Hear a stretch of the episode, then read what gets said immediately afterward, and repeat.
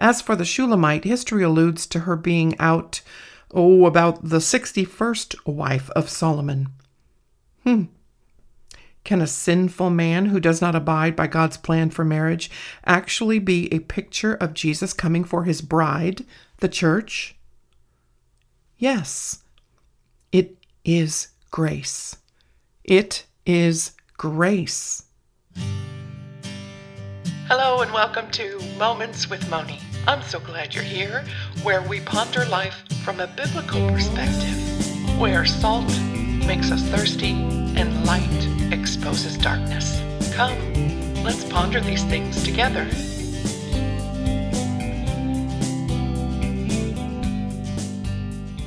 Before we start chapter 4, let's do a quick review. The king and his valiant men have arrived in a pillar of smoke, smelling of frankincense and myrrh. The shepherd king has come for his bride.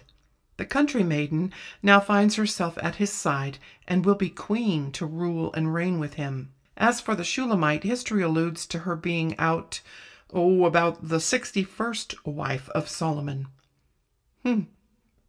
Can a sinful man who does not abide by God's plan for marriage actually be a picture of Jesus coming for his bride, the church? Yes, it is grace. It is grace. To those who are not already married, I beg you, learn from Solomon. Wait for the right one that God will bring to you.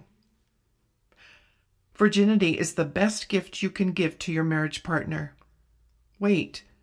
Do not arouse love before it's time. Do you remember her saying that? God's plan is absolute chastity before marriage and absolute fidelity during marriage. Please take God's plan seriously. If we have not waited or been unfaithful, there is grace. Confess sin. Turn around. Walk towards God. Walk with God. Back to the maiden.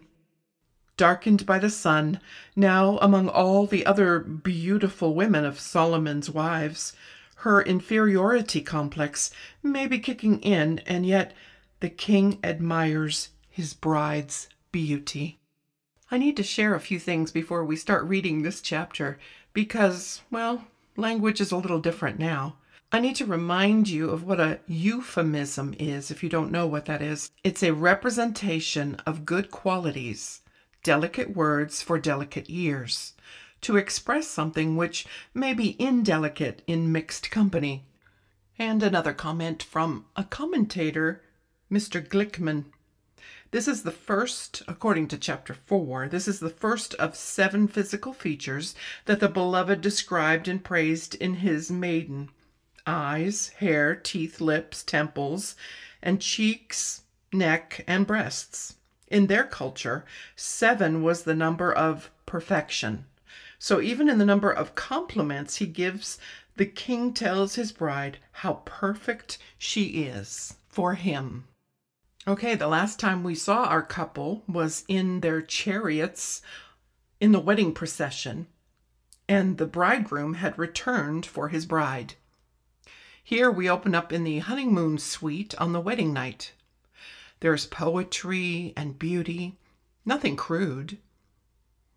Before he ever touches her with his hands, he touches her with his heart. Chapter 4, verse 1 Behold, thou art fair. Thou art fair, my love. Behold, thou art fair. Thou hast dove's eyes within your locks. He says she's beautiful and you have eyes focused on your beloved hidden behind your veil. A veil signified modesty, submission. Oh no, there's that word again submission. He's not the boss of me, we hear. Think about the trouble our souls would be in if Jesus did not want to submit to his Father. Thy hair is as a flock of goats that appear from Mount Gilead. Long hair was also a sign of submission. It was the prostitutes that shaved their heads in Paul's day, according to 1 Corinthians chapter 11 verses 7 to 16. Verse number 2, thy teeth are like a flock of sheep that are even shorn, which came up from the washing, whereof every one bare twins, and none is barren among them. Hudson Taylor said, A good set of teeth, with none missing. Thy lips are like the thread of scarlet, and thy speech is comely. Scarlet lips and beautiful speech. John Wesley mentioned the discourse of believers, edifying and comfortable and acceptable to God and to serious men. Our choice of speech topics is very important. He continues, Thy temples, the thinness on the side of your head, are like a piece of pomegranate within thy veil. Temples denote thought life, a fruitful thought life. Remember Philippians chapter 4 verse 8? Oh, the back of your neck where burdens are carried is like the Tower of David, builded for an armory, whereon there hang a thousand bucklers, also shields. All shields of mighty men, from warriors. An army built to hold the shields used in war. If they all are present, it is a time of peace. All the while bearing the weight of the armor for use in case of a battle, signifying strength and serenity and peace within the bride. A long, tall neck, like a strong man. Hmm. There is no war on inside her soul. She is willing to be submissive. Does this sound like the spiritual armor mentioned in Ephesians 6 that we are to wear? Yes, it does. Verse 5 says, Thy two breasts are like two young roes that are twins, which feed among the lilies. Yes, they're used for nurturing, to tend the uh, the young roes would tend the pasture and graze in the flock among the lilies, a picture of God's people. So yes, Solomon is admiring his bride's physical qualities. Notice the speech here is nothing overtly physically suggestive. There is a time and a place for that in God's plan, within marriage and in private. Verse 6 says, Still, he, although some commentators disagree, until the day break and the shadows flee away, I will get me to the mountain of myrrh and to the hill of frankincense. He's looking forward to being alone with her. Verse 7 says, Thou art all fair, my love. There is no spot in thee. Objectively, we know our flaws, but love it when our spouse sees us through the eyes and heart of God. Come with me from Lebanon, my spouse. Look from the top of Amana, from the top of Shenir and Hermon, from the lions' dens of the mountains of the leopards. Come with me, leave your family and your fears. His invitation is to join him. For you have ravished my heart, my sister, my spouse. You have ravished my heart. You have ravished my heart with one of your eyes with one chain of your neck. How fair is thy love, my sister, my spouse! How much better is thy love than wine! Remember chapter 1? His love. There's oneness here, and the smell of thine ointments than all spices. Thy lips, O my spouse, drop as the honeycomb, honey and milk are under thy tongue, and the smell of thy garments is like the smell of Lebanon. Keep your words sweet. There's a poetical intimacy here. Lebanon was filled with cedars, the fresh smell of cedar. In verses 1 to 4, here the king speaks of the beauty of his bride. Okay, by today's language, that might not be quickly apparent. However, the king declares that his bride is most excellent. He speaks to her and says, You have dove's eyes, eyes that are only focused on her king. As we spend time with our eyes focused on our beloved, we learn of his ways through his word. This gives us spiritual discernment that our beloved sees as beautiful within us. Commentators have said that hair is an analogy of two things consecration and submission. Do you remember the Nazarite vow? The Nazarene was set apart unto God. No razor to cut that hair. No alcohol. A man was to look like a man and a woman was to look like a woman. both to recognize the headship or the authority of God above them. That is submission. When we come into the house of the Lord, there is to be order. In a marriage, there is to be order. In daily living, there is to be order within the family. God made three institutions as examples to the word marriage, family, and the church. As we live by God's plan, our obedience is a heart of worship to our Creator. Prayerfully consider aligning your life to God's Word this week. When we submit willingly from the heart, we live in the order God intended for us. As women, we will never be perfect and cannot expect our husbands or spiritual leaders or parents or children to be perfect either. God desires willing, obedient hearts.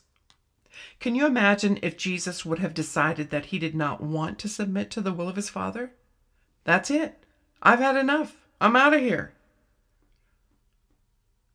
Thankfully for us, Jesus didn't do that. In the garden before the crucifixion, Jesus prayed and asked his Father to let this cup pass. But in the end, Jesus said, Nevertheless, thy will be done. It is this heart attitude that we need to have. The heart of submission is a beautiful thing. Let Jesus be your example. Make some time to read through the Gospels this week. When you get a chance, and see how Jesus acted, what Jesus did, and what he said. In verse 2, teeth were mentioned and represent being able to bite into meat. Why might teeth be helpful in the following passage? Hebrews 5 12 to 14. Because to chew on the meat of the Word of God is to graduate from the bottle, not just bottle fed or spoon fed, but dig into the meal of Scripture, the meat of Scripture, and cut it up into bite sized pieces to consume for a healthy soul, all on your own. Read it for yourself. Consider dove's eyes, with spiritual discernment and teeth, able to bite into the meat of the word and take it in and digest it. Are we still babies that need to be bottle fed? Does someone else always have to explain the Word of God to us? Or are we growing in the grace and knowledge of our Lord and biting into doctrine and coming away with spiritual discernment and deeper understanding? Many pulpits in America today don't teach the Word of God, but teach the commandments and traditions of men, and in some, lies to deceive the hearts of the simple. That's why it's so important for us to know the Word of God so that we will not be fooled. Keep this in mind. There's a time coming when people will not want to hear the truth. They'll want to listen to motivational speakers that make them feel good who speak fables and fiction. The Proverbs 31 woman, as we call her, opens her mouth with wisdom. This implies that her mouth is closed to begin with. The kindness spoken of here is implied towards God. Speech is beautiful to our Father. Speech that is beautiful to our Father is filled with spiritual wisdom from a heart that longs to please our Father. Temples like a pomegranate give us a picture of our fruitful thought life, and the neck like a tower with shields portraying serenity and peace. In times of war, the shields would be taken down off of the towers of a city and used in battle. This bride, she is in submission to her Lord and in turn to her husband and to the authorities above her. In the sight of God, a woman like this a heart like this is a beautiful woman. Don't let others tell you how to act. Don't fall for the lies of the enemy. It's the inside that God looks at. He looks at our heart. He doesn't look at the outer being, He looks at our character that's inside. That's why He gives us time here on earth to become more like Him. We have an opportunity to read His Word, the love letters that He sent to us, to read, to dig deep for treasure, so that we can see how much He loves us. And in turn, we can turn around and love others. Let all this digest for a while until we meet again. You can find Moments with Moni on any Apple or Android podcast player or at my blog, Moments with Moni, or on a new community Facebook group. Come join the conversation. Thanks for listening. God bless you.